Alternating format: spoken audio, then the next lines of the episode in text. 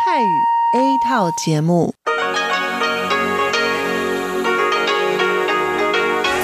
ที่นี่สถานีวิทยุเรดิโอไต้หวันอินเตอร์เนชันแนล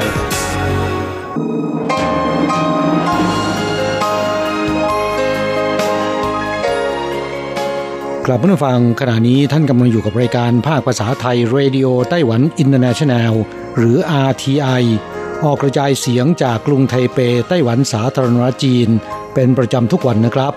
นอกจากรับฟังทางเครื่องรับวิทยุได้แล้ว ยังสามารถรับฟังรายการผ่านระบบออนไลน์ได้ที่ thai.rti.org.tw หรือที่ RTI Fanpage นะครับ ขอเชิญติดตามรับฟังรายการของเราได้ ตั้งแต่บัดนี้เป็นต้นไป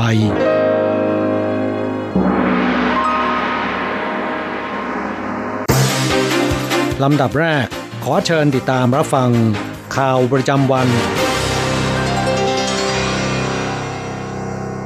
สวัสดีค่ะ คุณผู้ฟัง RTI ที่เคารพทุกท่านขอต้อนรับเข้าสู่ช่วงของข่าวประจำวันนะคะ จากสถานีวิทยุ Radio Taiwan International ในวันพฤหัสบดีที่ 6 มิถุนายนพุทธศักราช 2562 นะคะ ข่าวไต้หวันมีดิฉันมณพรชัยวุฒิเป็นผู้รายงานค่ะ มีรายละเอียดของข่าวที่น่าสนใจดังนี้ กระทรวงกลาโหมเผยขั้นตอนการสั่งซื้ออาวุธยุทโธปกรณ์จากสหรัฐยังคงดำเนินไปตามปกติ จากกรณีที่สำนักข่าวรอยเตอร์รายงานว่าสหรัฐเตรียมขายอาวุธยุทโธปกรณ์ 4 รายการ ประกอบด้วย Abrams นะคะ TOW missile Javelin และ Stinger missile ให้กับไต้หวันนั้น ทางกระทรวงกลาโหมไต้หวันค่ะ ก็ได้เปิดเผยเรื่องนี้กับสื่อมวลชนในวันนี้นะคะ ว่ากรณีสั่งซื้ออาวุธยุทโธปกรณ์ทั้ง 4 รายการตามที่เป็นข่าว กระทรวงกลาโหมได้มีการเสนอไว้ในหนังสือสัญญาจัดซื้อ หรือว่า LOR for LOA จริงค่ะ เพราะว่าเป็นอาวุธยุทโธปกรณ์ที่ปัจจุบันเนี่ยมีการใช้งานทั่วไปตามกองทัพนะคะ ซึ่งขั้นตอนการสั่งซื้อก็ต้องดำเนินการไปตามมาตรฐานค่ะ และก็กำลังอยู่ในระหว่างการพิจารณาของสหรัฐ พร้อมย้ำนะคะว่าสหรัฐอเมริกาเนี่ยก็ปฏิบัติตามพื้นฐานว่าด้วยกฎหมายความสัมพันธ์ไต้หวัน และหลักประกัน 6 ข้อต่อไต้หวันนะคะสำหรับเตรียมอาวุธยุทโธปกรณ์ เพื่อการป้องกันประเทศให้ไต้หวัน ช่วยในการเสริมสร้างความแข็งแกร่งของกองทัพ เสริมสร้างความสัมพันธ์ที่มั่นคงนะคะ ระหว่างไต้หวันและสหรัฐ รวมทั้งนะคะ ร่วมมือกันรักษาสันติภาพและความมั่นคงให้กับภูมิภาคด้วย ข่าวต่อมาค่ะเป็นเรื่องราวเกี่ยวกับนโยบายมุ่งใต้นะคะ เพราะธนาคารค่ะให้เครดิตกับนักธุรกิจไต้หวันนะคะ ที่มีการวางแผนธุรกิจตามแนวทางนโยบายมุ่งใต้ คณะกรรมการกำกับดูแลสถาบันการเงินนะคะ หรือว่า Financial Supervisory นะคะ Commission หรือ FSC ค่ะ ได้ให้ความร่วมมือนะคะ แล้วก็ส่งเสริมการดำเนินงานตามแนวทางนโยบายมุ่งใต้ โดยสนับสนุนให้สถาบันการเงินภายในประเทศ ปล่อยสินเชื่อเครดิตนะคะให้กับนักธุรกิจไต้หวันที่ต้องการเข้าไปลงทุน หรือขยายขอบเขตการลงทุนในประเทศนั้นๆ ซึ่งจนถึงสิ้นเดือนเมษายนที่ผ่านมานะคะ ก็มีการปล่อยสินเชื่อให้กับบริษัทไต้หวันที่เข้าไปทำธุรกิจในประเทศ นโยบายมุ่งใต้จำนวนเงินรวมทั้งสิ้นกว่า 1 ล้านล้านเหรียญไต้หวันนายกรัฐมนตรีซูเจินชังค่ะกล่าวว่า คณะกรรมการกำกับดูแลสถาบันการเงินและกระทรวงเศรษฐการเนี่ยจะทำงานร่วมกันนะคะ ในการให้บริการด้านการเงินกับองค์กร แล้วก็ช่วยระดมทุนค่ะเข้าไปลงทุนหรือว่าเข้าร่วมการลงทุนผ่านรูปแบบต่างๆ เพื่อให้ภาพรวมของเศรษฐกิจเนี่ยมีความเข้มแข็ง และเกิดการพัฒนาสถานภาพทางการเงินนะคะ ทั้งกับกลุ่มธุรกิจ SME นะคะ และองค์กรขนาดใหญ่ ซึ่งก็มีแนวโน้มเพิ่มขึ้นอย่างต่อเนื่อง นับว่าเป็นผลลัพธ์ที่ดีนะคะ จากการดำเนินนโยบายมุ่งใต้ของรัฐบาล ข่าวต่อมาค่ะเป็นเรื่องราวของงานเทศกาลบอลลูนนานาชาติไถตรงนะคะ โดยปีนี้นะคะก็จะเริ่มต้นในวันที่ 29 มิถุนายนนี้หนึ่งปีมีเพียงครั้งเดียวเท่านั้นค่ะสำหรับกิจกรรมดีๆ อย่างเทศกาลบอลลูนนานาชาติไต้หวันนะคะไต้หวัน International Balloon Festival ค่ะ ซึ่งจะจัดขึ้นที่เมืองไถตรงเป็นประจำทุกปี โดยปีนี้งานจะมีขึ้นระหว่างวันที่ 29 มิถุนายนถึง 12 สิงหาคม โดยธีมของการจัดงานบอลลูนปีนี้นะคะ ก็คือส่วนสนุกในฝันของเด็กๆดังนั้นบอลลูนที่นำมาจัดแสดงนะคะ ก็จะมีทั้งโอแบ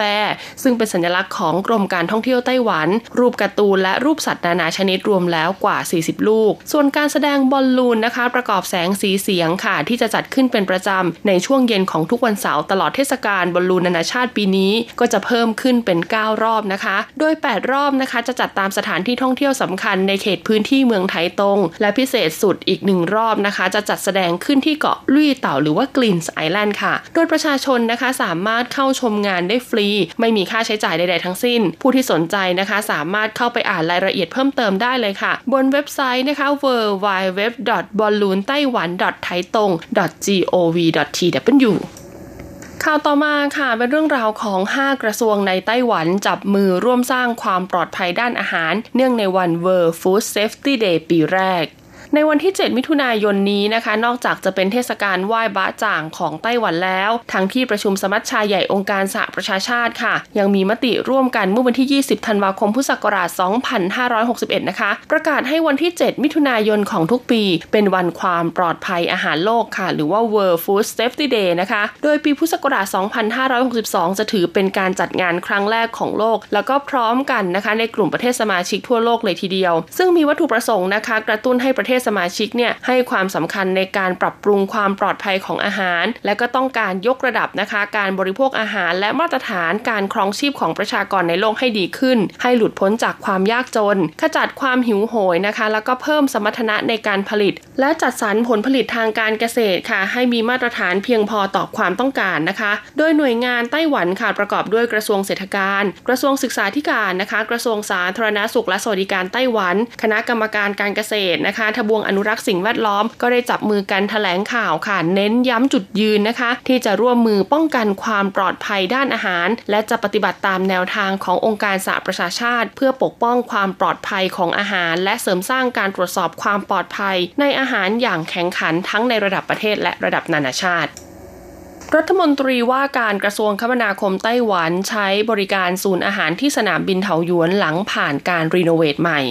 เมื่อวานนี้นะคะ นายหลินเจียหลงค่ะ รัฐมนตรีว่าการกระทรวงคมนาคมไต้หวัน เดินทางไปเยี่ยมชม และใช้บริการศูนย์อาหาร ของอาคารผู้โดยสารที่ 2 นะคะ ภายในท่าอากาศยานนานาชาติเทาหยวน หลังเสร็จสิ้นการรีโนเวทมาแล้วประมาณครึ่งปีค่ะ พร้อมกล่าวนะคะว่าการปรับปรุงศูนย์อาหารใหม่ครั้งนี้ จะช่วยกระตุ้นให้เกิดการใช้จ่ายภายในสนามบินมากขึ้น และยังช่วยให้อาหารอร่อยๆในไต้หวันเป็นที่รู้จักของนานาชาติ เพราะสนามบินนะคะ ถือเป็นประตูด่านแรกเลยล่ะค่ะในการต้อนรับนะคะ นักท่องเที่ยวทั้งจากในและก็ต่างประเทศค่ะรวมถึงนะคะ ชาวต่างชาติที่จะเข้ามาดูงานในไต้หวันจากทั่วทุกมุมโลก ดังนั้นเมื่อมาถึงไต้หวันแล้วก็ควรมีโอกาสได้ชิมรสชาติความอร่อยของอาหารในท้องถิ่นถ้าอากาศยานนานาชาติเถาหยวนเองนะคะเขาก็เปิดเผยค่ะว่าการปรับปรุงในส่วนของศูนย์อาหาร ถือเป็นหนึ่งในขั้นตอนการยกระดับคุณภาพบริการภายในสนามบินนะคะ เพราะว่านักท่องเที่ยวเนี่ยจะได้สัมผัสกับประสบการณ์การรับประทานอาหารอร่อยๆที่มาพร้อม้อมกับความสะดวกสบาย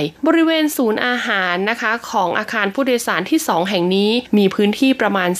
2,400 ตารางเมตรค่ะ มีการเพิ่มเคาน์เตอร์จำหน่ายอาหารนะคะ ซึ่งจากเดิมเนี่ยมี 15 ร้าน ก็เพิ่มขึ้นมาเป็น 21 ร้านค่ะ มีทั้งอาหารจากต่างประเทศนะคะ ที่ได้รับการแนะนำจากมิชลินอ่าแล้วก็อาหารไต้หวันนะคะ ที่มีชื่อเสียงเป็นที่รู้จักกันดีอยู่แล้วนะ และข่าวสุดท้ายในวันนี้นะคะ เป็นเรื่องราวของผลไม้ไต้หวันค่ะที่ต้องบอกเลยว่าเข้าสู่ฤดูกาลแล้วเรียบร้อยนะคะ ซึ่งนครไทยนั้นค่ะก็ได้จับมือกับไปรษณีย์นะคะ เพิ่มบริการขนส่งมะม่วงไอ้เหวินถึงมือผู้บริโภคโดยตรง ช่วงนี้ค่ะหลายพื้นที่ของนครไถหนันนะคะ เริ่มเข้าสู่ฤดูการเก็บเกี่ยวผลไม้ขึ้นชื่อของไต้หวัน อย่างมะม่วงไอเหวินกันแล้ว ดังนั้นเพื่อให้มะม่วงไอเหวินที่เก็บมาสดๆใหม่ๆ ไปถึงมือผู้บริโภคทั่วไต้หวันอย่างรวดเร็วนะคะ ทางนครไถหนันเนี่ยจึงได้จับมือร่วมกับบริษัทไปรษณีย์ไต้หวันค่ะ เพื่อให้ทำหน้าที่เป็นสื่อกลางสำหรับสั่งซื้อมะม่วงนะคะ ในช่วงฤดูกาลนี้ผ่านทางเว็บไซต์ และช่วยจัดการขนส่งสินค้าไปถึงผู้บริโภค โดยมะม่วงที่คัดมาจำหน่ายบนเว็บไซต์ของไปรษณีย์นะคะจะเป็นมะม่วงไอเหวินเกรดเดียวกับที่ส่งจำหน่ายยังต่างประเทศค่ะ แต่ราคาถูกกว่า เพื่อให้ประชาชนทั่วไต้หวันนะคะ ได้มีโอกาสริมรสความอร่อย ของมะม่วงไอเหวินเกรดพรีเมียมจากนครไถหนันในช่วงนี้ นอกจากการจำหน่ายมะม่วงไอเหวินนะคะ ผ่านทางเว็บไซต์ของไปรษณีย์แล้ว ทางเทศบาลนครไถหนันเนี่ยยังได้สร้างแพลตฟอร์มพิเศษค่ะ ที่มีชื่อว่าพิพิธภัณฑ์สินค้าที่ผลิตโดยนครไถหนันซึ่งจะเชื่อมต่ออยู่กับเว็บไซต์นะคะ w w w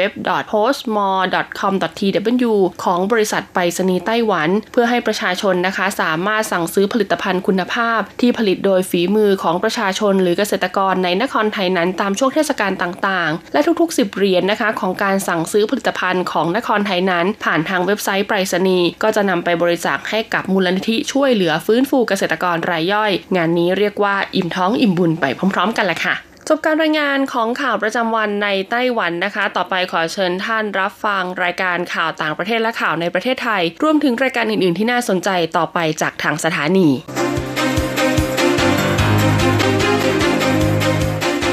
ต่อไปขอเชิญฟังข่าวต่างประเทศและข่าวจากเมืองไทยค่ะ สวัสดีค่ะ คุณผู้ฟังที่เคารพ ช่วงของข่าวต่างประเทศและข่าวในเมืองไทยรายงานโดยดิฉันการจยากริชยาคมค่ะ ข่าวต่างประเทศสำหรับวันนี้นั้นเริ่มจากข่าว เดนมาร์กได้นายกรัฐมนตรีหญิง หลังเลือกตั้งชนะพรรคฝ่ายรัฐบาล นางแมทเทเฟรเดริกเซนหัวหน้าพักสังคมประชาธิปไตยเดนมาร์กซึ่งเป็นพักฝ่ายค้าน ชนะการเลือกตั้งด้วยที่นั่งในสภา 96 ที่นั่ง ขณะที่พักอนุรักษ์นิยมฝ่ายรัฐบาลได้ 79 ที่นั่ง นางแมทเทกล่าวต่อสมาชิกพักหลังคว้าชัยชนะในการเลือกตั้งทั่วไปเมื่อวันที่ 5 มิถุนายนที่ผ่านมาว่า ชัยชนะในครั้งนี้เป็นสิ่งที่ยิ่งใหญ่และเป็นประวัติศาสตร์ ส่งผลให้มีความหวังในการเปลี่ยนแปลงประเทศไปในทางที่ดีขึ้นสำหรับผลการนับคะแนนขั้นสุดท้ายพรรคฝ่ายค้านได้ที่นั่ง 96 ที่นั่ง ขณะที่พรรคอนุรักษ์นิยมและเสรีนิยมฝ่ายรัฐบาลได้ 79 ที่นั่ง ส่งผลให้นางแมทเทได้เป็นนายกรัฐมนตรีหญิง และด้วยวัย 41 ปี กลายเป็นนายกรัฐมนตรีที่มีอายุน้อยที่สุดของเดนมาร์กด้วย ข่าวต่อไปเวียดนามฉายเดี่ยว ลงสมัครสมาชิก UNSC ประเทศเดียวในเอเชียแปซิฟิก ในการประชุมสมัชชาใหญ่แห่งสหประชาชาติ เวียดนามเป็นเพียงประเทศเดียว ในภูมิภาคเอเชียแปซิฟิก ที่ลงสมัครสมาชิกไม่ถาวรในคณะมนตรีความมั่นคงแห่งสหประชาชาติหรือ UNSC โดยหวังให้ต่างชาติเห็นความพร้อมและการมีส่วนร่วมในภารกิจกองกำลังสหประชาชาติ นายเวียนส่วนฟุก นายกรัฐมนตรีเวียดนามระบุว่า เวียดนามพร้อมมีส่วนร่วมมากขึ้นสำหรับภารกิจต่างๆ ขององค์การสหประชาชาติ โดยรัฐบาลเวียดนามมีความพยายามแสดงให้ต่างชาติเห็นถึงขีดความสามารถในการมีส่วนร่วมกับภารกิจต่างๆ ของกองกำลังรักษาสันติภาพสหประชาชาติ เช่นการส่งทีมแพทย์ทหารเข้าร่วมกับกองกำลังรักษาสันติภาพสหประชาชาติในซูดาน เมื่อเดือนตุลาคมปี 2561 ต่อไปขอเชิญคุณผู้ฟังรับฟังข่าวในเมืองไทยค่ะ มติที่ประชุมรัฐสภาโหวตเลือกพลเอกประยุทธ์ เป็นนายกรัฐมนตรีสมัยที่สองมติที่ประชุมรัฐสภาโหวตให้พลเอกประยุทธ์จันโอชา เป็นนายกรัฐมนตรีสมัยที่สองหลังจากได้รับคะแนนเสียงเกิน 375 เสียง ซึ่งเกินกึ่งหนึ่งขององค์ประชุม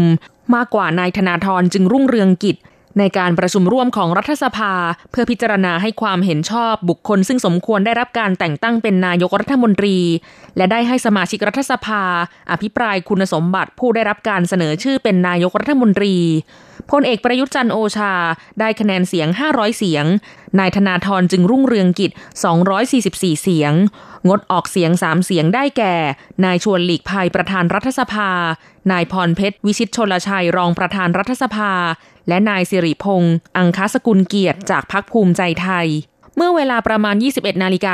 45 นาทีของวันที่ 5 มิถุนายน ที่ประชุมรัฐสภาเริ่มลงมติเลือกนายกรัฐมนตรี โดยการขานชื่อสมาชิกรัฐสภาเป็นรายบุคคล เรียงลำดับตามตัวอักษร เพื่อให้แต่ละคนออกเสียงลงมติว่าจะเลือกผู้ใดเป็นนายกรัฐมนตรี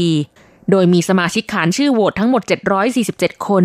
ขาดนายธนาธรจึงรุ่งเรืองกิจ สสบัญชีรายชื่อพักอนาคตใหม่ ที่ถูกสารรัฐธรรมนูญสั่งหยุดปฏิบัติหน้าที่ นางจุมพิตาจันทรคจร สสนครปฐมพักอนาคตใหม่ ที่ป่วยรักษาตัวอยู่ที่โรงพยาบาล และนายอภิสิทธิ์เวชชาชีวะ ที่ยื่นใบลาออกจากการเป็นสมาชิกสภาผู้แทนราษฎรเมื่อช่วงเช้า นายชวนหลีกภัยได้เสนอให้เลขาธิการสภาผู้แทนราษฎรเป็นผู้ขานชื่อสมาชิกเพียงผู้เดียว โดยที่สมาชิกไม่จำเป็นต้องทวนชื่อด้วยตัวเองซ้ำเพื่อความรวดเร็วในการลงมติ ผลการโหวตลงมติปรากฏว่าพลเอกประยุทธ์จันโอชาได้คะแนน 500 เสียง เกินกึ่งหนึ่งจากสมาชิกทั้งสองสภาทำให้ได้รับเลือกเป็นนายกรัฐมนตรี หลังจากนั้นนายชวนได้สั่งปิดการประชุมในเวลา 23 นาฬิกา 55 นาที ใช้เวลาการประชุมตลอดทั้งวันร่วม 13 ชั่วโมง ต่อไปเป็นอัตราแลกเปลี่ยนประจำวันพฤหัสบดีที่ 6 มิถุนายน พุทธศักราช 2562 อ้างอิงจากธนาคารกรุงเทพสาขาไทเป โอนเงิน 10,000 บาทใช้เงินเหรียญไต้หวัน 1220 เหรียญ แลกซื้อเงินสด 10,000 บาทใช้เงินเหรียญไต้หวัน 1570 เหรียญ1ดอลลาร์สหรัฐใช้เงินเหรียญไต้หวัน 31.62 เหรียญแลกซื้อค่ะ คุณผู้ฟังคะนั่นเป็นช่วงของข่าวจาก RTI รายงานโดยดิฉันการจยากริชยาคมค่ะ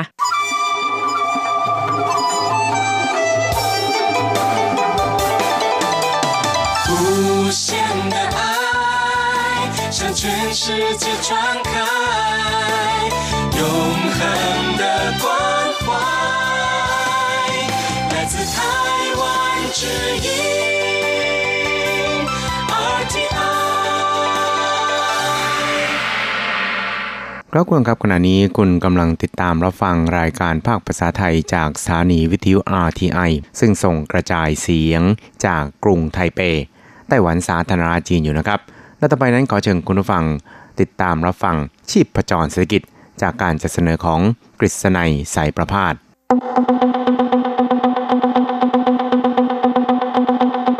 เศรษฐกิจก้าวไกลประชาสุขสันต์จับชีพประจรเศรษฐกิจสู่บันไดแห่งความผาสุก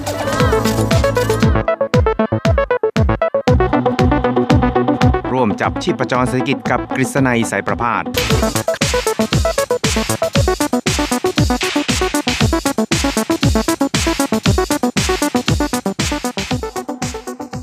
สวัสดีครับคุณผู้ฟังที่รักและเคารพทุกท่านครับ ผมกฤษณัยสารพาดก็กลับมาพบกับคุณผู้ฟังอีกครั้งหนึ่งครับ ในช่วงเวลาของชีพประจรเศรษฐกิจครับ ก็พบกันเป็นประจำทุกสัปดาห์ ในค่ำวันพฤหัสแล้วก็เช้าวันศุกร์3ครั้งด้วยกันครับ ก็จะนำเอาเรื่องราวความเคลื่อนไหว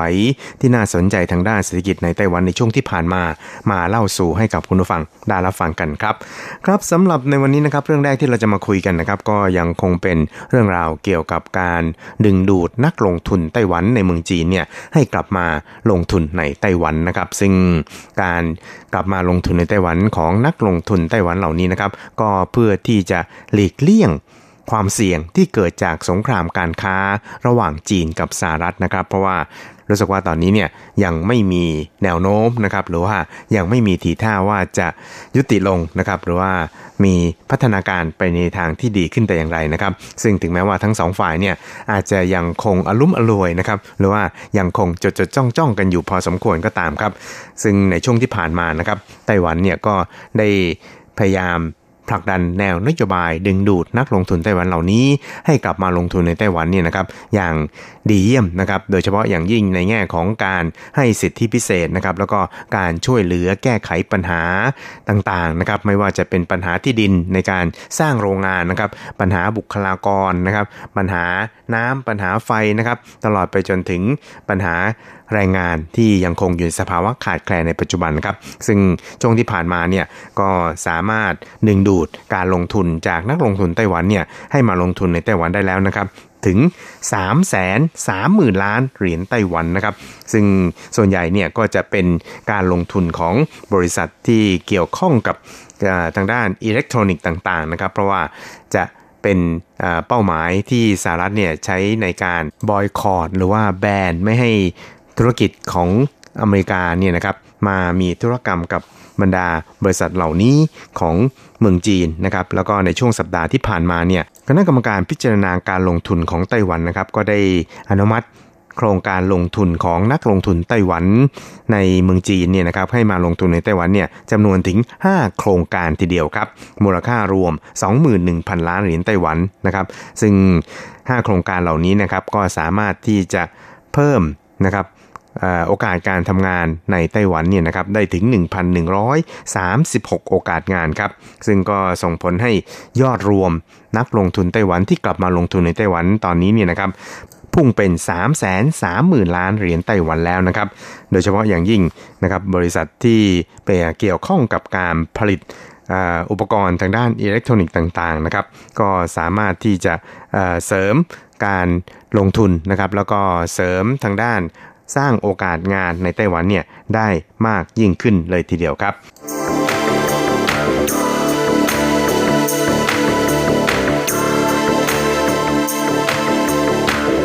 ครับอีกหนึ่งครับเราไปดูเกี่ยวกับบรรยากาศทางเศรษฐกิจของไต้หวันในช่วงที่ผ่านมานะครับ ซึ่งก็เป็นบรรยากาศเกี่ยวกับทางด้าน อุตสาหกรรมภาคการผลิตในช่วงเดือนเมษายนที่ผ่านมา ซึ่งทางสถาบันวิจัยเศรษฐกิจไต้หวันนะครับ ก็ได้ประกาศ การประเมินนะครับสัญญาณบรรยากาศการผลิตของภาคการผลิตเดือนเมษายนที่ผ่านมาในไต้หวันนะครับ ก็ได้ปรับตัวดีขึ้นจากเดิมนะครับที่อยู่ในระดับสัญญาณสีน้ำเงินที่เป็นภาวะถดถอยในช่วง 5 เดือนที่ผ่านมาอย่างต่อเนื่องนะครับ มาเป็นสัญญาณเหลืองน้ำเงิน ซึ่งก็หมายความว่ากำลังจะฟื้นตัวขึ้น แต่ว่าก็ยังคงอยู่ในสภาพที่ไม่ค่อยจะสู้ดีนักนะครับ ครับสถาบันวิจัยเศรษฐกิจไต้หวันนั้นก็บอกว่าตอนนี้นี่นะครับบรรยากาศทางเศรษฐกิจของทั่วโลกนั้นก็ยังคงอยู่ในภาวะที่เต็มไปด้วยความอึมครึมนะครับหรือว่าความวิตกกังวลนั่นเองครับ แต่ว่าในส่วนของไต้หวันนั้นก็อาจจะได้รับอนิสงจากสงครามการค้าระหว่างสหรัฐกับจีนที่มีการถ่ายโอน ใบสั่งซื้อสินค้า จาก จีนนี่นะครับมาที่ไต้หวันนะครับตลอดไปจนถึงการกลับมาลงทุนในไต้หวันของนักธุรกิจไต้หวันในเมืองจีนครับก็ส่งผลให้สภาวะของอดีมานนะครับหรือว่าอุปสงค์ภายในเนี่ยพุ่งสูงขึ้นนะครับแล้วก็เรียกได้ว่า ตอนนี้เนี่ยนะครับบรรยากาศทางเศรษฐกิจของไต้หวันนั้นอยู่ในสภาวะที่ค่อนข้างจะมีเสถียรภาพมากกว่าของเกาหลีใต้ซะอีกครับครับโดยสถาบันวิจัยเศรษฐกิจไต้หวันนะครับก็บอกครับบอกว่าสถานการณ์ความตึงเครียดทางด้านการค้า ในอนาคตนี่นะครับก็เรียกได้ว่าจะส่งผลให้ OECD ของสหประชาชาตินะครับแล้วก็องค์การสหประชาชาติเนี่ยได้ระบุนะครับ เกี่ยวกับรายงานของตัวเองนะครับว่าจะมีการปรับลดอัตราการเจริญเติบโตทางเศรษฐกิจของทั่วโลกในปีนี้ลงนะครับ ซึ่งชี้ชัดว่าบรรยากาศทางเศรษฐกิจทั่วโลกนั้น ยังคงอยู่ในสภาวะที่ค่อนข้างอึมครึมพอสมควรทีเดียวครับโดยสถาบันวิจัยเศรษฐกิจไต้หวันนะครับก็บอกครับบอกว่ากล่าวโดยรวมแล้วนี่นะครับอุปสงค์ภายในยังคงอยู่ในสภาวะที่ค่อนข้างอ่อนล้านะครับ ซึ่งก็ทำให้ภาคการผลิตภายในนั้น รวมไปจนถึงอุตสาหกรรมต่างๆนี่นะครับ ก็อาจจะ ไม่มีการปรับตัวให้ดีขึ้นเท่าที่ควรจะเป็นครับ แต่ก็ตามเนี่ยนะครับ อัตราการลดลงเหล่านี้เนี่ยมันก็หดแคบลงครับ โดยเฉพาะอย่างยิ่งในส่วนของดัชนีภาคอุตสาหกรรมเนี่ยนะครับ ก็ได้เปลี่ยนจากสภาวะติดลบเนี่ยมาอยู่ในแดนบวกแล้วนะครับ ได้กระตุ้นให้อุปสงค์ภายในนั้นพุ่งตัวสูงขึ้นครับตลอดจนเป็นการ ทำให้บรรยากาศโดยทั่วไปนี่นะครับเนี่ยฟื้นตัวดีขึ้นครับ แล้วก็ส่งผลให้สัญญาณของบรรยากาศภาคการผลิตโดยรวมเนี่ยนะครับ เพิ่มขึ้นถึง 1.2 คะแนนนะครับ ซึ่งทำให้สัญญาณทางด้านบรรยากาศทางเศรษฐกิจนั้น เปลี่ยนจากสีน้ำเงินเนี่ยมาเป็นเหลืองน้ำเงินนะครับ ก็หมายความว่ายังคงอยู่ในสภาวะที่ บรรยากาศทางเศรษฐกิจตกต่ำอยู่แต่ว่าก็ดีขึ้นกว่าเดิมนะครับแล้วก็ตามนี่นะครับทางสถาบันวิจัยเศรษฐกิจไต้หวันนั้นก็ได้เตือนนะครับว่า ตั้งแต่เดือนพฤษภาคมเป็นต้นมาเนี่ยนะครับสงครามการค้าระหว่างจีนกับสหรัฐนั้นก็ยังคงอยู่ในสภาพที่ดูเดือดมากยิ่งขึ้นนะครับ โดยเฉพาะอย่างยิ่งประธานาธิบดีโดนัลด์ทรัมป์แห่งสหรัฐนั้น ก็ได้สั่งการนะครับให้กระทรวงพาณิชย์เนี่ยของสหรัฐนะครับห้าม ธุรกิจนะครับของสหรัฐเนี่ยหลายแห่งทีเดียวครับทำธุรกรรมที่เกี่ยวข้องกับบริษัทหัวเว่ยของเมืองจีนนะครับก็ทำให้สงครามการค้าระหว่างสหรัฐกับจีนนั้นได้ขยายลุกลามไปสู่ภาคธุรกิจแล้ว แล้วก็ส่งผลให้สภาวะความไม่แน่นอนของบรรยากาศทางเศรษฐกิจการเมืองระดับนานาชาตินี่นะครับ พุ่งสู่กระแสสูงครับ แล้วก็สถาบันวิจัยเศรษฐกิจไต้หวันนั้น ก็ยังได้ระบุอีกนะครับบอกว่า ถ้าหากว่าสงครามการค้าระหว่างจีนกับสหรัฐนะครับขยายตัวมากยิ่งขึ้นเนี่ยมันก็จะส่งผลต่อบรรยากาศทางเศรษฐกิจของไต้หวันเนี่ยไม่น้อยเลยทีเดียวนะครับ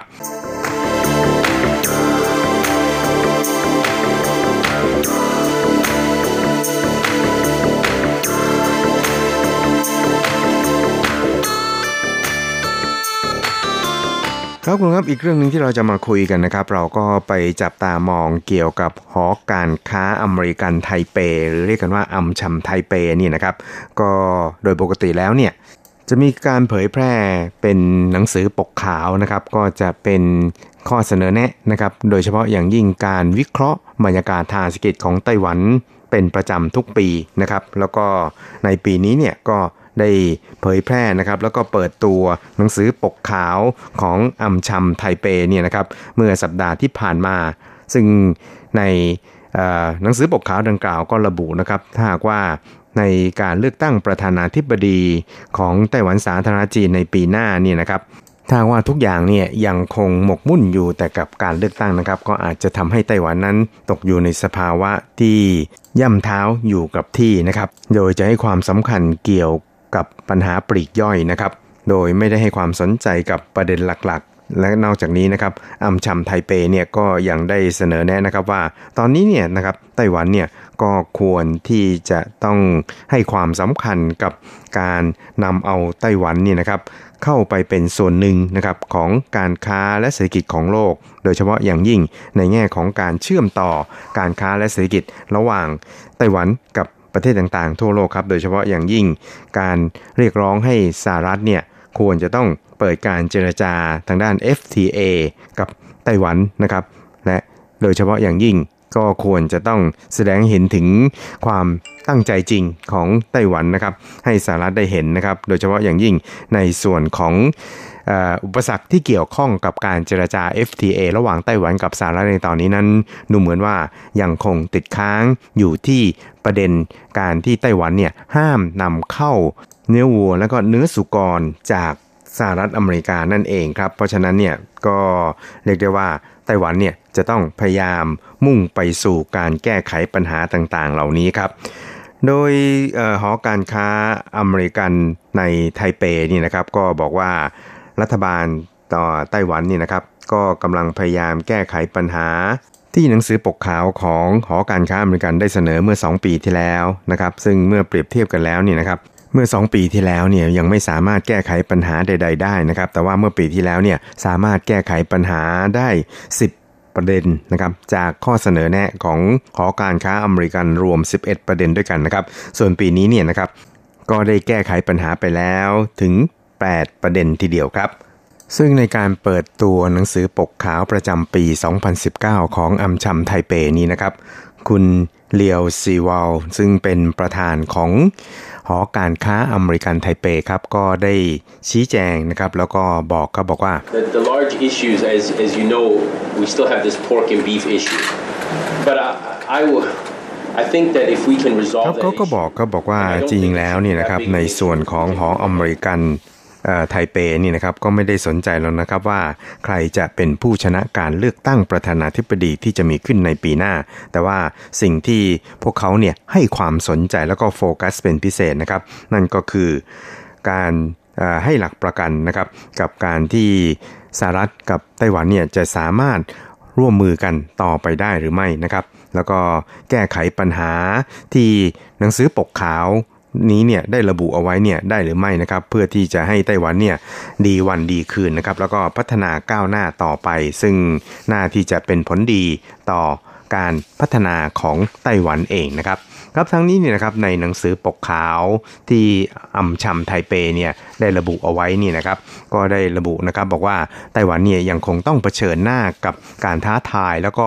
มีโอกาสเนี่ยนะครับไม่น้อยเหมือนกันนะครับ ซึ่งตอนนี้เนี่ยไต้หวันเนี่ยก็ควรที่จะต้องเร่งแก้ไขปัญหาเกี่ยวกับการเชื่อมต่อกับ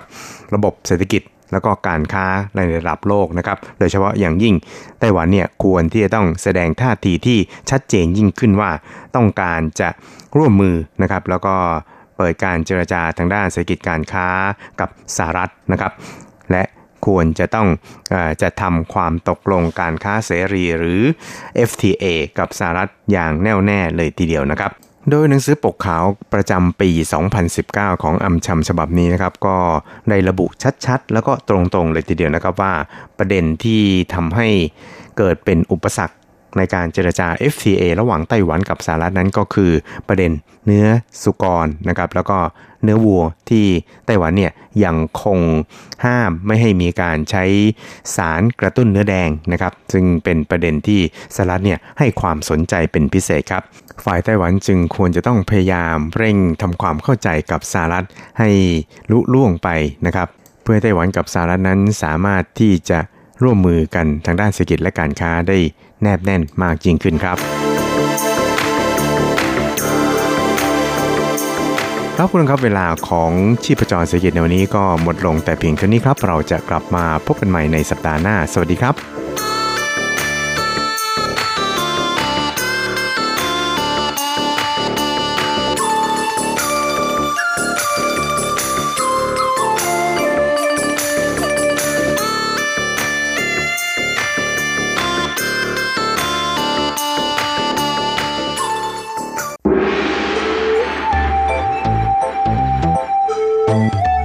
ถึงโลกจะหมุนไว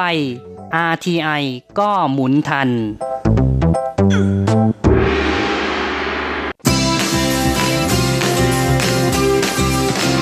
ข่าวเด็ดกีฬามัน รู้ลึกฉับไว ไม่ว่าที่ไหนในโลกกว้างกับทีระยางและเจาะลึกกีฬาโลก สวัสดีครับคุณฟังทุกท่านผมธีระยาง พร้อมด้วยเจาะลึกกีฬาโลกประจำสัปดาห์นี้ก็กลับมาพบกับคุณฟังอีกแล้ว เช่นเคยเป็นประจำพร้อมข่าวกีฬาเด็ด ๆ มันๆ จากทั่วโลกและสำหรับช่วงแรกของรายการวันนี้เราก็มาเริ่มต้นกันที่ข่าวคราวในแวดวงกีฬาเทนนิสกัน กับศึกเทนนิสแกรนด์สลมรายการที่ 2 ของปีนะนั่นก็คือรายการ French Open 2019 สิงรางวัลรวม 42.66 ล้านยูโร หรือประมาณ 1,500 ล้านบาท ที่แข่งขันกันที่สนามโลลังกาลอส ซึ่งเป็นขอดดินในกรุงปารีสของฝรั่งเศส โดยในส่วนของประเภทหญิงเดี่ยวนะก็มีเชสวยและลักษิกาคำขำนะต่างก็เป็นหนึ่งเดียวของไต้หวันและไทยที่หลุดเข้ามาเล่นในรอบเมนรอนะโดยน้องลักนั้นก็แพ้ตกรอบแรกไปแล้วนะและเชสวยก็สามารถ คว้าชัยชนะเป็นครั้งที่ 4 ในการแข่งขันประเภทเดี่ยวนะของรอบเมนรอใน French Open มาได้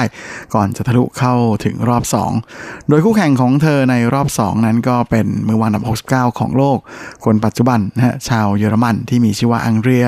เพชโควิชซึ่งการพบกันครั้งนี้ก็เป็นการพบกันครั้งแรกของทั้งคู่เลยทีเดียวนะฮะ โดยในเซตแรกนั้นเส้สวย ก็เป็นฝ่ายที่เล่นได้ดีกว่านะโดยสามารถทำถึง 3 เบรกพอยต์เลยทีเดียว แต่ก็ไม่สามารถเบรกคู่แข่งได้นะแต่ในเกมที่ 5 เธอก็เบรกคู่แข่งได้สำเร็จนะอย่างไรก็ดีในเกมถัดมา เธอก็โดนคู่แข่งเบรกคืนไปนะ ลาในเกมที่ 9 กลับเป็นฝ้าของเชสวยที่เบรกคู่แข่งได้อีกครั้งหนึ่ง จนได้โอกาสขึ้นนำที่ 5 ต่อ4นะและในเกมสุดท้ายของเซตนี้เธอก็ไม่พลาดนะฮะทำสี่แต้มรวดจนปิดเซตไปได้ก่อนนะโดยสกอร์ 6 ต่อ 4 เซตที่ 2 เสื้อสวยนั้นก็เหมือนกับแม่จู่ๆก็ออกทะเลไปแบบดื้อๆเลยทีเดียวนะฮะเพราะว่าโดนคู่แข่งเบรกเกมเสิร์ฟถึง 2 ครั้งตั้งแต่ช่วงต้นเกมเลยนะฮะจนเป็นฝ่ายที่ตามห่างถึง 0 ต่อ4นะฮะแม้ว่าเซียสวยจะสามารถเก็บคืนมาได้ 3 เกมนะแต่ก็ไม่ทันแล้ว เพราะว่าสุดท้ายแล้วกลายเป็นฟากของสาวเยอรมันนะที่คว้าเซตนี้ไปครองด้วยสกอร์ 6 ต่อ 3 ทั้งคู่เสมอกัน 1 ต่อ 1 เซตต้องมาตัดสินกันในเซตที่ 3 ซึ่งเป็นเซียสวยที่เป็นฝ่ายได้เสิร์ฟก่อนนะแล้วก็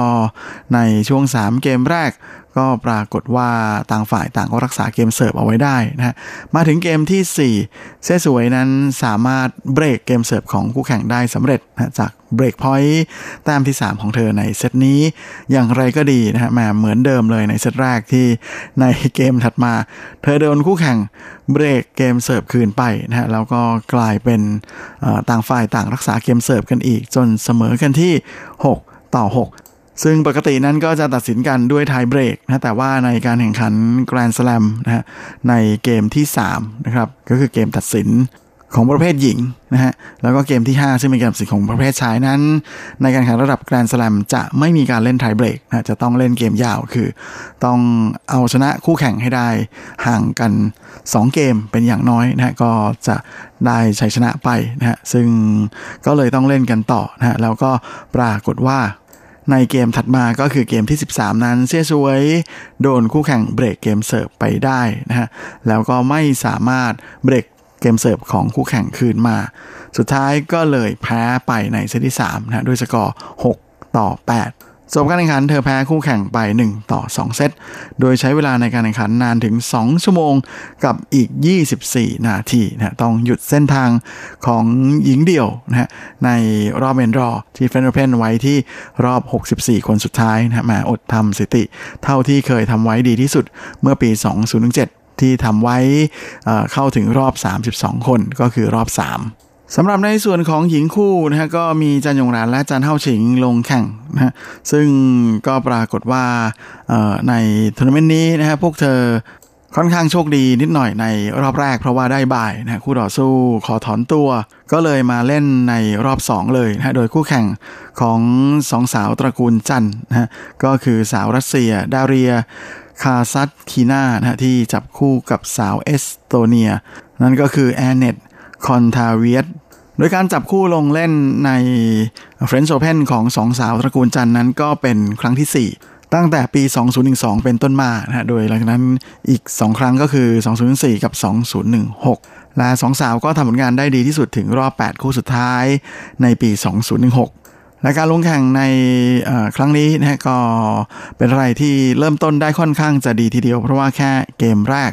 พวกเธอก็เบรกเกมเสิร์ฟของคู่แข่งได้ก่อนเลยนะจากนั้นต่างฝ่ายต่างก็รักษาเกมเสิร์ฟได้ จนฝ้าของ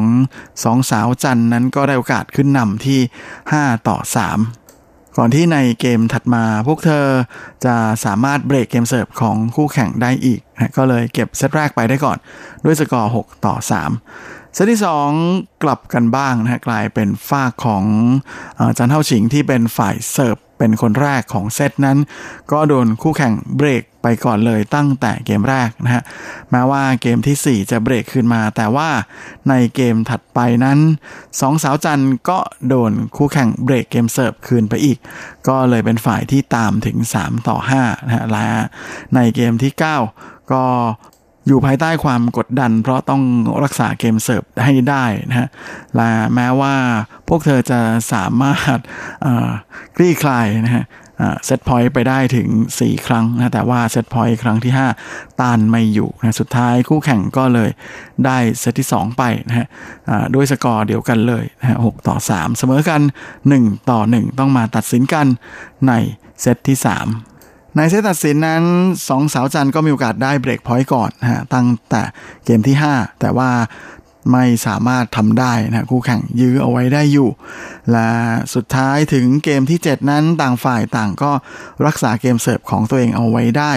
ในเกมที่ 8 เป็นเกมเสิร์ฟของฝากสองสาวจันนะซึ่งก็โดนคู่แข่งเบรกเกมเสิร์ฟไปนะก็เลยต้องเป็นฝ่ายไล่ตามนะฮะแม้ว่าในเกมที่ 9 จะสามารถเบรกเกมเสิร์ฟคู่แข่งนะฮะแล้วก็ไล่ตามมาเป็น 4 ต่อ 5 ได้สำเร็จ แต่เกมที่ 10 ที่เป็นเกมเสิร์ฟของตัวเอง ดันไปเสียให้กับคู่ต่อสู้เสียนี่นะฮะโดนคู่แข่งเบรกไป ก็เลยแพ้ไปในเซตที่ 3 ด้วยสกอร์ 4 ต่อ 6 นะฮะสุดท้าย พวกเธอก็เลยพ่ายคู่ดูโอรัสเซียเอสโตเนียไป 1 ต่อ 2 เซตตกรอบ 32 คู่สุดท้าย โดยแม้ว่าสองสาวจันจะตกรอบหญิงคู่นะแต่ว่าทั้งคู่นั้นก็ยังมีทัวร์นาเมนต์ที่ลงแข่งในประเภทคู่ผสมอีกนะฮะโดยในส่วนของจันเท่าฉิงนั้นเธอก็จับคู่กับหนุ่มออสเตรียนะที่มีชื่อว่าโอลิเวอร์มาราชซึ่งก็สามารถทะลุเข้าถึงรอบ 8 คู่สุดท้ายนะฮะ โดยลงสนามพบกับคู่แข่งก็คือนาดิยาคีเชนอก สาวยูเครนนะที่จับคู่กับหนุ่มปากีสถาน ไอซัม อุนฮักคูเรชี โดยในการแข่งขันประเภทคู่ผสมนั้นจันเฮ่าชิงนะเคยทะลุเข้าถึงรอบชิงของรายการระดับแกรนด์สลามมาแล้วนะฮะก็คือวิมเบิลดันเมื่อปี 2004นะซึ่งเธอจับคู่กับ แม็กซ์มิรันยีหนุ่มเบลารุสนะลาปี 2017 นั้น เธอก็สามารถเข้าถึงรอบชิงของ US Open ได้นะฮะโดยการจับคู่กับหนุ่มนิวซีแลนด์ไมเคิลวีนัส ส่วนในรายการ French Open นั้น อันดับที่ดีที่สุดไม่ใช่ผลงานที่ดีที่สุดคือเข้าถึงรอบ 8 คู่สุดท้ายเมื่อปี 2016โดยจันเท่าชิงและคู่หูของเธอนั้น ก็เล่นอย่างระมัดระวังนะฮะในช่วง 6 เกมแรกนั้น ต่างฝ่ายต่างก็รักษาเกมเสิร์ฟของตัวเองเอาไว้ได้นะฮะแต่ว่าในเกมที่ 8 ก็กลายเป็นว่าคู่ดูโอยูเครนปากีสถานนะจะสามารถเบรกเกมเสิร์ฟได้ก่อนเลยนะก็เลยทำให้เป็นฝ่ายที่ขึ้นแท่นไปก่อนที่ 3 ต่อ5นะฮะแล้วก็คู่ของเจ้าสิงเบรกคู่แข่งคืนไม่ได้นะฮะในเกมถัดมาก็เลย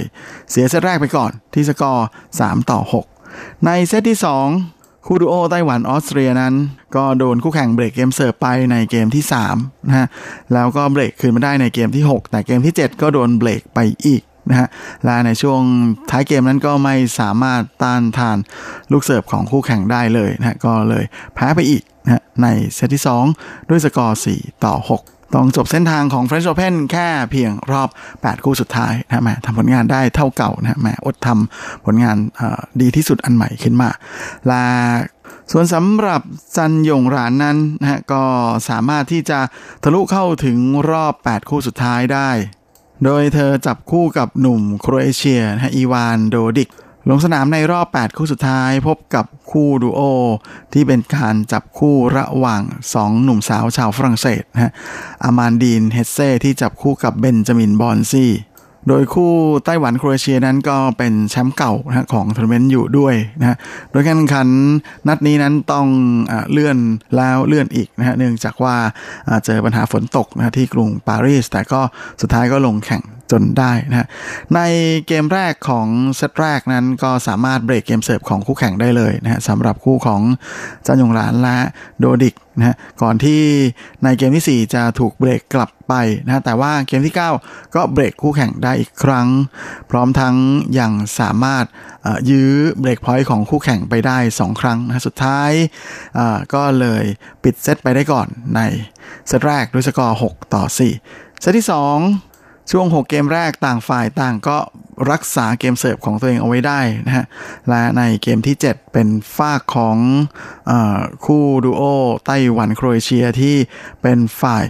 เบรกเกมเสิร์ฟคู่แข่งได้ก่อนนะก่อนที่ในเกมที่ 9 ก็จะเบรกเกมเสิร์ฟได้อีกครั้ง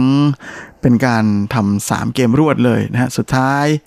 ก็เลยเป็นอันว่าสามารถเก็บเกมที่ 2 มาได้อีกด้วยสกอร์ 6 ต่อ3นะฮะเป็นฝ่ายเอาชนะคู่แข่งไป 2 เซตรวด โดยใช้เวลาในการแข่งขัน 1 ชั่วโมงกับอีก 5 นาทีนะฮะก็ต้องไปลุ้นกันนะครับว่าผลงานของจันยงหลานนั้นจะ ไปดีแค่ไหนนะจะสามารถทะลุเข้าถึงรอบชิง แล้วก็รักษาตำแหน่งแชมป์ของตัวเอง เอาไว้ได้หรือเปล่านั้นก็เป็นอะไรที่เดี๋ยวสัปดาห์หน้าเรามาลุ้นกันนะละนอกจากนี้หลังจากที่ช่วงนี้มีข่าวดีๆ ของเซี่ยช่วยออกมาค่อนข้างจะเยอะนะฮะก็เลยน่าจะทำให้เจ้าตัวนั้นอารมณ์ดีอารมณ์ดีขึ้นมานะฮะประกอบกับ มาปีหน้านี้จะมีการแข่งขันโอลิมปิกนะฮะซึ่งก่อนหน้านี้เซี่ยสวยเคยให้สัมภาษณ์ไว้ว่าเธอจะไม่เล่นไม่ลงแข่งโอลิมปิกอีกแล้วนะฮะเพราะว่ามีข้อขัดแย้งหลายเรื่องนะครับ แต่ว่าเข้าใจว่าช่วงนี้คงผลงานดีนั่นแหละนะฮะเจ้าตัวก็เริ่มเสียงอ่อน ก็เชื่อว่าแม่เพราะว่ากีฬาโอลิมปิกนั้นเป็นกีฬาที่ใครๆก็อยากจะมาเข้าแข่งขันอยู่แล้วนะฮะ สวยๆก็เลยประกาศออกมานะหลังจากที่เธอตกรอบหมดแล้วนะฮะที่ French Open ทั้งประเภทเดี่ยว แล้วก็เรดคู่นะฮะว่าเธออยินดีที่จะกลับมารับใช้ชาติไปร่วมลงแข่งกีฬาโอลิมปิกอีกครั้งนะฮะโดยช่วงนี้ผลงานของสวยๆในประเภทเดี่ยวนั้นดีทีเดียวนะเธออยู่ถึงอันดับ 25 ของโลกนะฮะก็ใกล้เคียงกับอันดับที่ดีที่สุดตั้งแต่เธอเล่นอาชีพที่อันดับ 23 ของโลก คิดว่าสัปดาห์หน้านี้ในการประกาศอันดับโลกนั้นคะแนนสะสมของเธอน่าจะเพิ่มขึ้น แต่ก็ไม่รู้เหมือนกันนะว่าจะสามารถขึ้นมาอยู่อันดับ 23 หรือ 24 ได้หรือเปล่า เพราะว่าปีที่แล้วคะแนนสะสมของเซสวยในรายการ French Open นั้น เธอตกรอบแรกนะฮะเพราะฉะนั้นคะแนนจะโดนหักตรงนี้ไป แต่ว่าในครั้งนี้เนี่ยเธอสามารถเข้าถึงรอบ2นะก็น่าจะได้คะแนนสะสมเพิ่มขึ้น ก็ถือว่ามีลุ้น 2 ต่อทีเดียวนะฮะสำหรับแฟนเทนนิสไต้หวันนะฮะกับผลการแข่งขันของจันยงรานนะฮะในประเภทคู่ผสมใน French Open นะฮะแล้วก็อันดับโลกของเชสวยในสัปดาห์หน้าที่จะมีการประกาศกันอย่างไรก็ดีนะฮะหลังจากเชสวยประกาศที่จะหวนคืนทีมชาติแล้วเนี่ยก็มีชาวเน็ตจำนวนไม่น้อยนะก็ได้ออกมาให้ความเห็นนะว่าเป็นอะไรที่ได้ยินแล้วไม่น่าเชื่อเลยทีเดียว เพราะว่าตอนที่ทะเลาะกันนั้นก็แหมเหมือนกับจะตัดขาดเกลียดกันไปเลย ทำไมจู่ๆถึงพลิกลิ้นได้อะไรประมาณอย่างนั้นแหละนะแต่ก็นั่นแหละนะครับก็อย่างที่ได้บอกเอาไว้ว่ากีฬาปิกนั้น ใครๆก็อยากไปนะก็ไม่ใช่เรื่องแปลกที่เธอจะอาเซสวยนะเธออยากจะกลับมารับใช้ชาติอีกครั้ง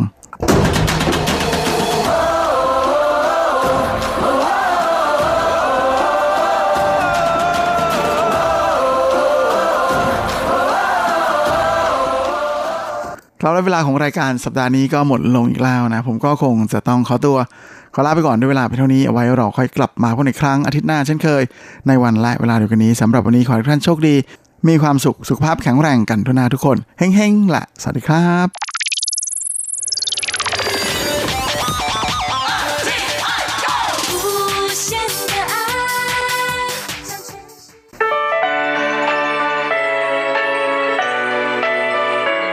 ช่วงเวลาแห่งความอร่อยกับรายการเลาะรั้วครัวไต้หวันมาแล้วครับ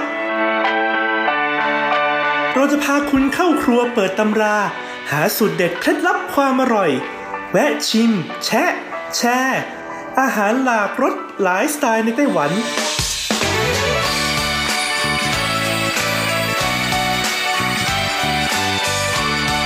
ที่มาพร้อมกับไอเดียสร้างสรรค์และสุขภาพ เสิร์ฟความอร่อยโดยดีเจยุ้ยมณพรชัยวุฒิ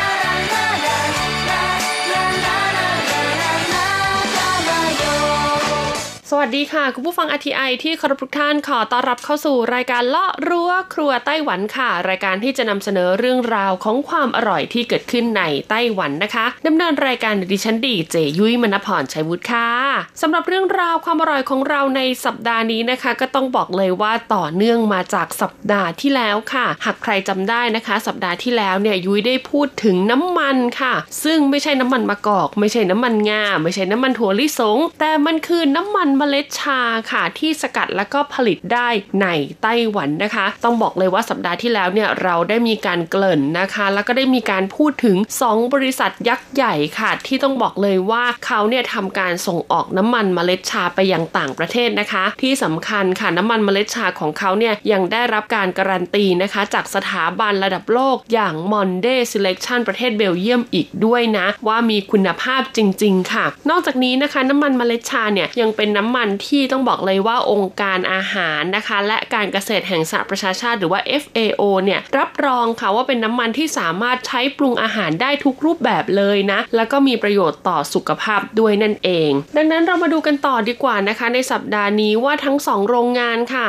ทั้ง Golden Flower แล้วก็หลินจี้ซุนฟาเนี่ยเขามีกรรมวิธีในการผลิตอย่างไรนะคะ ที่ต้องบอกเลยว่าเป็นมิตรต่อสิ่งแวดล้อมที่สำคัญค่ะเขายังดึงเอาชุมชนเนี่ยเข้ามามีส่วนร่วมในเรื่องของการส่งวัตถุดิบ แล้วก็ในส่วนของกรรมวิธีกระบวนการการผลิตต่างๆ ด้วย แล้วก็ปิดท้ายนะคะ เราก็จะมาพูดถึงประโยชน์ของน้ำมันเมล็ดชาที่ต้องบอกเลยว่า ไม่ใช่แค่ไต้หวันหรือว่าอาองค์การสหประชาชาติเท่านั้นนะคะ หน่วยงานวิจัยนะคะของประเทศไทยค่ะอย่างมูลนิธิชัยพัฒนาเอง ก็ได้มีการพูดถึงประโยชน์ของน้ำมันเมล็ดชาไว้ด้วยนะคะ จะเป็นอย่างไรนั้นพร้อมแล้วเราไปเปิดตำราโภชนาการกันเลยดีกว่าค่ะ ช่วงเปิดตำรา โภชนาการ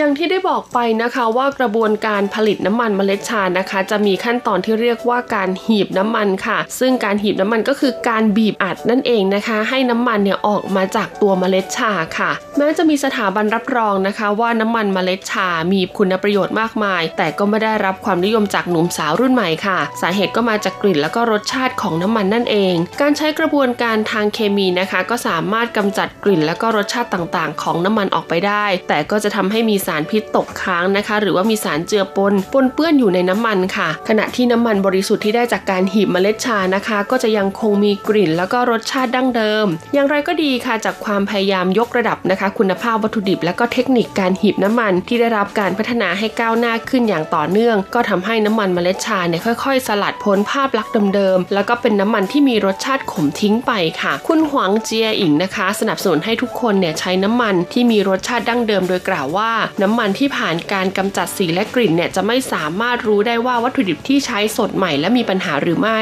แต่ผลิตภัณฑ์อาหารนะคะ ยิ่งผลิตด้วยวิธีธรรมชาติ ก็เก็บรักษาได้ไม่นานค่ะ ต้องกินขณะที่ยังสดใหม่นะคะ ดังนั้นน้ำมันเมล็ดชาบริสุทธิ์ก็เหมือนกับเมล็ดกาแฟบดค่ะ จะเกิดปฏิกิริยาออกซิเดชันได้ง่าย แล้วก็ค่าความเป็นกรดของน้ำมันเนี่ยยิ่งต่ำก็หมายความว่ายิ่งสดใหม่นั่นเอง การเผยแพร่แนวความคิดดังกล่าวนะคะ เกี่ยวกับการใช้น้ำมันเมล็ดชาบริสุทธิ์เนี่ยบริษัท Golden Flower ค่ะก็ได้จัดตั้งโรงงานหีบน้ำมันสำหรับชุมชนนะคะ ที่มีชื่อว่าฮูมาร์เก็ตค่ะ ตั้งอยู่ที่เขตจูเป่ยเมืองซินจูนะคะ โดยใช้ตู้คอนเทนเนอร์เนี่ยค่ะมาประกอบขึ้นนะคะ ไม่เพียงให้บริการหีบน้ำมันเมล็ดชาเท่านั้น แต่ยังมีเมนูอาหารง่ายๆนะคะ ที่ปรุงด้วยน้ำมันเมล็ดชา อาทิหมี่ซั่วคลุกน้ำมันเมล็ดชา สลัดผักนะคะ ที่น้ำสลัดเนี่ยทำจากน้ำมันเมล็ดชา ผสมไว้ค่ะ ให้บริการลูกค้า และก็ยังมีการเปิดคอร์สนะคะสอนผลิตน้ำมันเมล็ดชาด้วยตัวเองแบบ DIY เป็นครั้งคราวอีกด้วย ซึ่งอย่างที่บริษัท Golden Flower ได้บอกไปค่ะ ยิ่งเราเนี่ยต้องการให้น้ำมันบริสุทธิ์มากเท่าไหร่นะคะ วัตถุดิบที่ใช้ก็ต้องยิ่งสดใหม่แล้วก็มีคุณภาพค่ะ ดังนั้นในเรื่องของการเพาะปลูกนะคะ แล้วก็กรรมวิธีการผลิตเองเนี่ยก็จะต้องทำให้นะคะน้ำมันเมล็ดชาเนี่ยมีประโยชน์ต่อสุขภาพมากที่สุด แล้วก็ต้องทำให้สิ่งที่เหลือนะคะ จากการผลิตเนี่ยไม่ไปทำลายสิ่งแวดล้อมด้วย ซึ่งเขาก็ได้กล่าวไว้นะคะ ว่าแม้น้ำมันเมล็ดชาเนี่ยเป็นน้ำมันบริสุทธิ์ที่มีคุณประโยชน์มากมาย แต่ก็ใช่ว่าทุกคนนะคะจะชื่นชอบรสชาติของมัน อย่างไรก็ดีค่ะในยุคที่กระแสการดูแลสุขภาพกำลังมาแรงนะคะ ก็ส่งผลให้น้ำมันเมล็ดชาเนี่ยได้รับเสียงตอบรับจากผู้บริโภคมากขึ้นเรื่อยๆ แต่เนื่องจากปริมาณการผลิตเมล็ดชาในไต้หวันเนี่ยไม่เพียงพอตอบความต้องการค่ะ ก็เลยต้องอาศัยการนำเข้ามาจากต่างประเทศมากถึง 90%เลยทีเดียวนะคะ จากรายงานของคณะกรรมการการเกษตรไต้หวันเมื่อปีคศ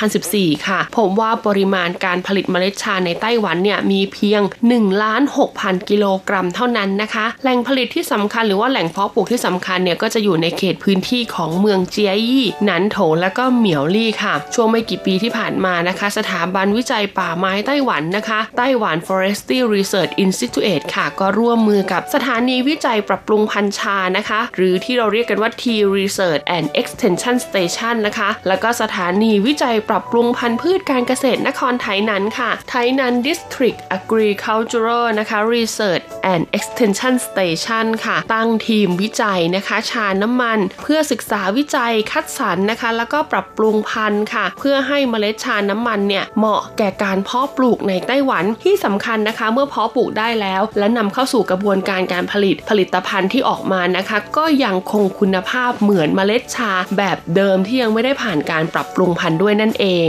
โดยหวังว่านะคะจะสามารถปรับปรุงคุณภาพของดิน แล้วก็เพิ่มปริมาณการผลิตน้ำมันเมล็ดชาให้เพียงพอต่อความต้องการภายในประเทศก่อนค่ะ รวมทั้งเป็นการรับประกันความปลอดภัยนะคะ ในการใช้น้ำมันปรุงอาหารของประชาชนด้วย เมื่อปีคิศ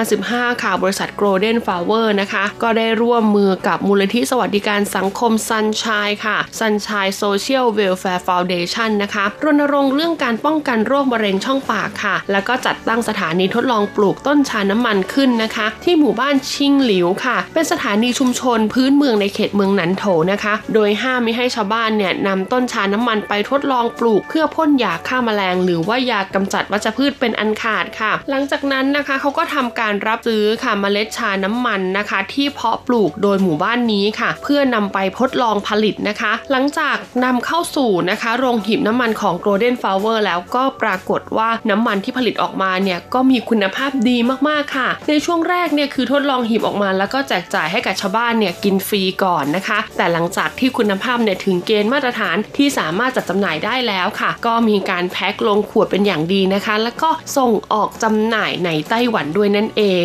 ซึ่งงานนี้นะคะต้องบอกเลยค่ะว่าเกิดจากความร่วมแรงร่วมใจกันของทุกฝ่ายจริง ๆนะคะ ที่ทำให้ไต้หวันเนี่ยสามารถผลิตนะคะ น้ำมันเมล็ดชาที่มีคุณภาพค่ะ เริ่มต้นจากฝ่ายเกษตรก่อนเลยนะคะ ก็มีการค้นคว้าวิจัยปรับปรุงดินปรับปรุงพันธุ์นะคะทำทุกอย่างค่ะเพื่อให้ได้เมล็ดชาที่มีคุณภาพ จากนั้นนะคะ ประชาชนนี่แหละค่ะ ก็ยอมที่จะใช้ตัวเองเป็นหนูทดลองก่อนนะ นั่นก็เพราะว่าเขาเพาะปลูกในท้องถิ่นใช่ไหมถ้าคนในชุมชนเนี่ยสามารถรับประทานได้นำมาปรุงอาหารได้ แล้วก็มีสุขภาพร่างกายที่แข็งแรงแน่นอนค่ะ ว่าบุคคลภายนอกเนี่ยก็สามารถรับประทานได้เช่นเดียวกัน และสุดท้ายก็มาที่ผู้ประกอบการแหละค่ะ ผู้ประกอบการเองเนี่ยก็มีจิตที่ต้องเรียกว่ามีความเป็นสาธารณะ แล้วก็เป็นผู้ประกอบการที่ดีด้วยนะคะ คือไม่เอาเปรียบ คือมีการยืนหยัดในเรื่องของการที่จะต้องใช้เมล็ดพันธุ์คุณภาพ เป็นเมล็ดพันธุ์ออร์แกนิกอ่าแล้วก็มาทำน้ำมันในรูปแบบของออร์แกนิกที่ต้องบอกเลยว่าทั้งหมดทั้งมวลนี้นะคะทำให้น้ำมันเมล็ดชาในไต้หวันค่ะ เป็นน้ำมันที่มีทั้งประโยชน์ต่อสุขภาพ และยังเป็นมิตรต่อสิ่งแวดล้อมรวมถึงเป็นมิตรต่อคนในชุมชนอีกด้วย ต้องบอกเลยละค่ะว่าน้ำมันเมล็ดชานะคะ ปัจจุบันนี้เนี่ยก็ได้รับความนิยมไปทั่วโลกเลยนะรวมถึงไต้หวันเองค่ะซึ่งมูลนิธิชัยพัฒนานะคะ ก็มีการผลิตน้ำมันเมล็ดชาออกมาเช่นเดียวกันค่ะ ซึ่งเขาก็เลือกที่จะใช้ชาที่เพาะปลูกอยู่บนดอยนะคะของไทย แล้วก็เพาะปลูกด้วยวิธีการแบบออร์แกนิก เช่นเดียวกัน จากนั้นนะคะก็มีการไปตั้งโรงงานหีบน้ำมันค่ะ ในบนดอยด้วยนะแล้วก็มีการสร้างแพ็กเกจนะคะเขาบอกเลยนะคะว่าน้ำมันเมล็ดชาเนี่ยสามารถทนความร้อนได้สูงค่ะ ปรุงอาหารได้หลายรูปแบบนะคะ แล้วก็ยังสามารถนำมาใช้ทำเป็นน้ำสลัด หรือใช้ในการทำอาหารหมักดองนะคะ ซึ่งต้องบอกเลยว่าเป็นแบบเดียวกับที่ทางไต้หวันเนี่ยได้แจ้งไว้เลยนะคะ ดังนั้นเนี่ยถือว่าเป็นมาตรฐานเดียวกันเลยเนาะเรามาดูกันดีกว่าค่ะว่าคุณสมบัติในน้ำมันเมล็ดชาที่เราจะได้รับถ้าเรารับประทานน้ำมันเมล็ดชาเนี่ยนะคะ มีอะไรกันบ้าง 1นนะคะ น้ำมันเมล็ดชาเนี่ยจะช่วยลดความเสี่ยงของการเกิดโรคมะเร็งค่ะ เพราะว่าน้ำมันเมล็ดชาเนี่ยมีจุดเดือดนะคะของควันเนี่ยที่ค่อนข้างสูงก็คือ 252 องศาเซลเซียส น้ำมันที่มีจุดเกิดควันสูงและทนความร้อนมากกว่าเนี่ยก็จะก่อให้เกิดควันต่ำค่ะ จึงก่อให้เกิดสารอนุมูลอิสระไม่มากนะคะ แล้วก็ต้องบอกเลยว่าน้อยกว่าน้ำมันทั่วไป 2 ค่ะก็คือมีโอเมก้า 3 6 และ 9 นะคะ ที่ช่วยในการลดการแข็งตัวของเส้นเลือดหลอดเลือดต่างๆ ค่ะ ป้องกันโรคหัวใจได้เป็นอย่างดีเลยนะคะเขาบอกว่าน้ำมันเมล็ดชาเนี่ยมีโอเมก้าครบ 3 ชนิดเลยนะคะ ก็คือมีโอเมก้า 3 โอเมก้า 6 แล้วก็โอเมก้า 9 ซึ่งในน้ำมันชนิดอื่นเนี่ยจะมีโอเมก้าไม่ครบไม่แน่นขนาดนี้ ต่อมาค่ะในเรื่องของไขมันดีนะคะ ต้องบอกเลยว่า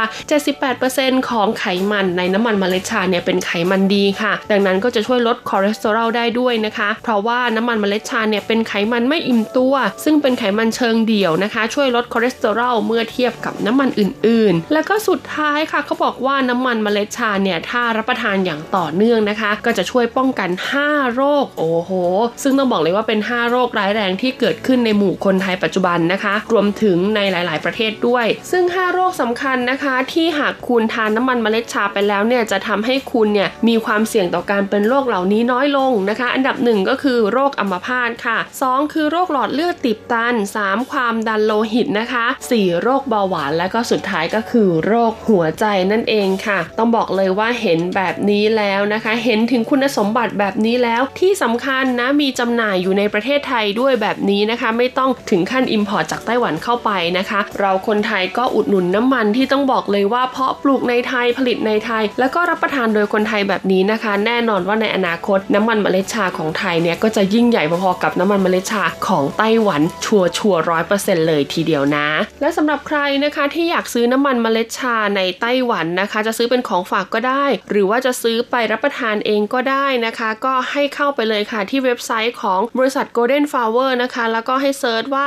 Golden Flower Extra Virgin Tea Oil แต่ถ้าเป็นเมืองไทยนะคะก็ search ไปเลยค่ะ น้ำมันเมล็ดชาบริษัทภัทรพัฒน์นะคะ ซึ่งเป็นหนึ่งในผลิตภัณฑ์ของมูลนิธิชัยพัฒนาด้วยนั่นเอง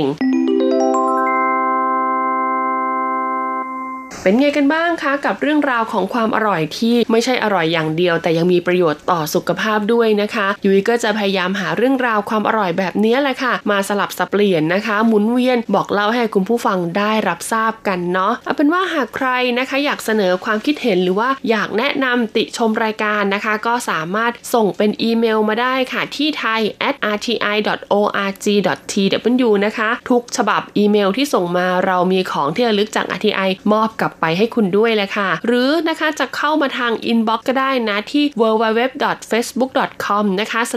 /rti fanpage ค่ะ R ตัวใหญ่และก็ F ตัวใหญ่นะคะ ก็สามารถส่งข้อความมาได้ อย่าลืมทั้ง 2 ช่องทางวงเล็บไว้ด้วยนะคะ ว่าถึงรายการเลาะรั้วครัวไต้หวันนะคะ นอกจากนี้ใน Facebook เนี่ยยังมีข่าวสารมากมายด้วย ดังนั้นเข้าไปใน Facebook แล้วอย่าลืมกดติดตามกดไลค์กดแชร์ให้เราด้วยนะคะ หรือใครนะคะอยากจะฟังรายการย้อนหลังค่ะ ก็สามารถคลิกเข้าไปฟังกันได้เลยนะคะ ที่ www.th.rti.org.tw ค่ะ แต่หากใครอยากชมคลิปอ่าที่มีทั้งภาพเสียงนะคะ ก็ต้องเข้าไปที่ YouTube แหละค่ะ RTI ไทยนะคะ www.youtube.com นะคะ แล้วก็ search หา RTI ไทยเป็นภาษาอังกฤษนะคะ คุณก็จะเจอ content ดีๆ ที่สำคัญมี content เกี่ยวกับความอร่อยในไต้หวันด้วยนะคะ อย่างตอนล่าสุดก็เป็นเรื่องราวเกี่ยวกับ Michelin Guide ไทเป 2019 นะคะ ที่เขาได้แนะนำให้เราเนี่ยไปชิมอาหารอร่อยๆ ในตลาด night market ของไต้หวันนั่นเอง ก็เอาเป็นว่าหากใครเข้าไปดูแล้วชอบก็อย่าลืมช่วยกดไลค์กดแชร์แล้วก็กด Subscribe ให้เราด้วยนะคะสำหรับวันนี้หมดเวลาแล้วล่ะค่ะพบกันใหม่สัปดาห์หน้า สวัสดีค่ะ